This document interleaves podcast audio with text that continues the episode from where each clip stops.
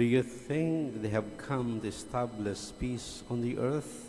No, I tell you, but rather division.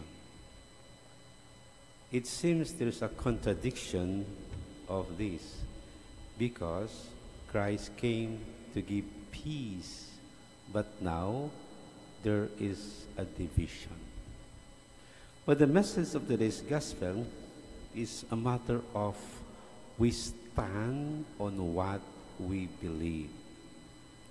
Jesus was rejected by his relatives, by his family members. Why? Because Jesus teaches with authority. And Jesus was so convinced of his message that he was sent by the Father.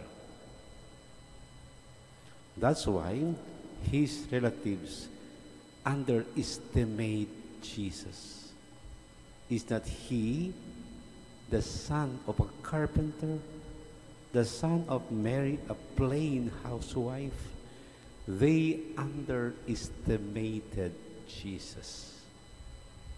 And this is what he's trying to say.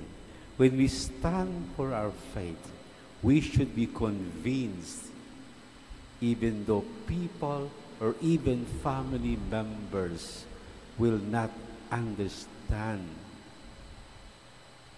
does understand us. What is important that we believe and what we we do is for the better glory of God.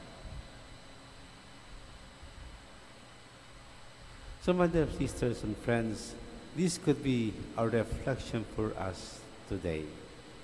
We should be strong in our conviction about Jesus, even though people will misinterpret us. People will don't accept us because of what we believe. But like Jesus, we continue on in a journey towards the kingdom of God.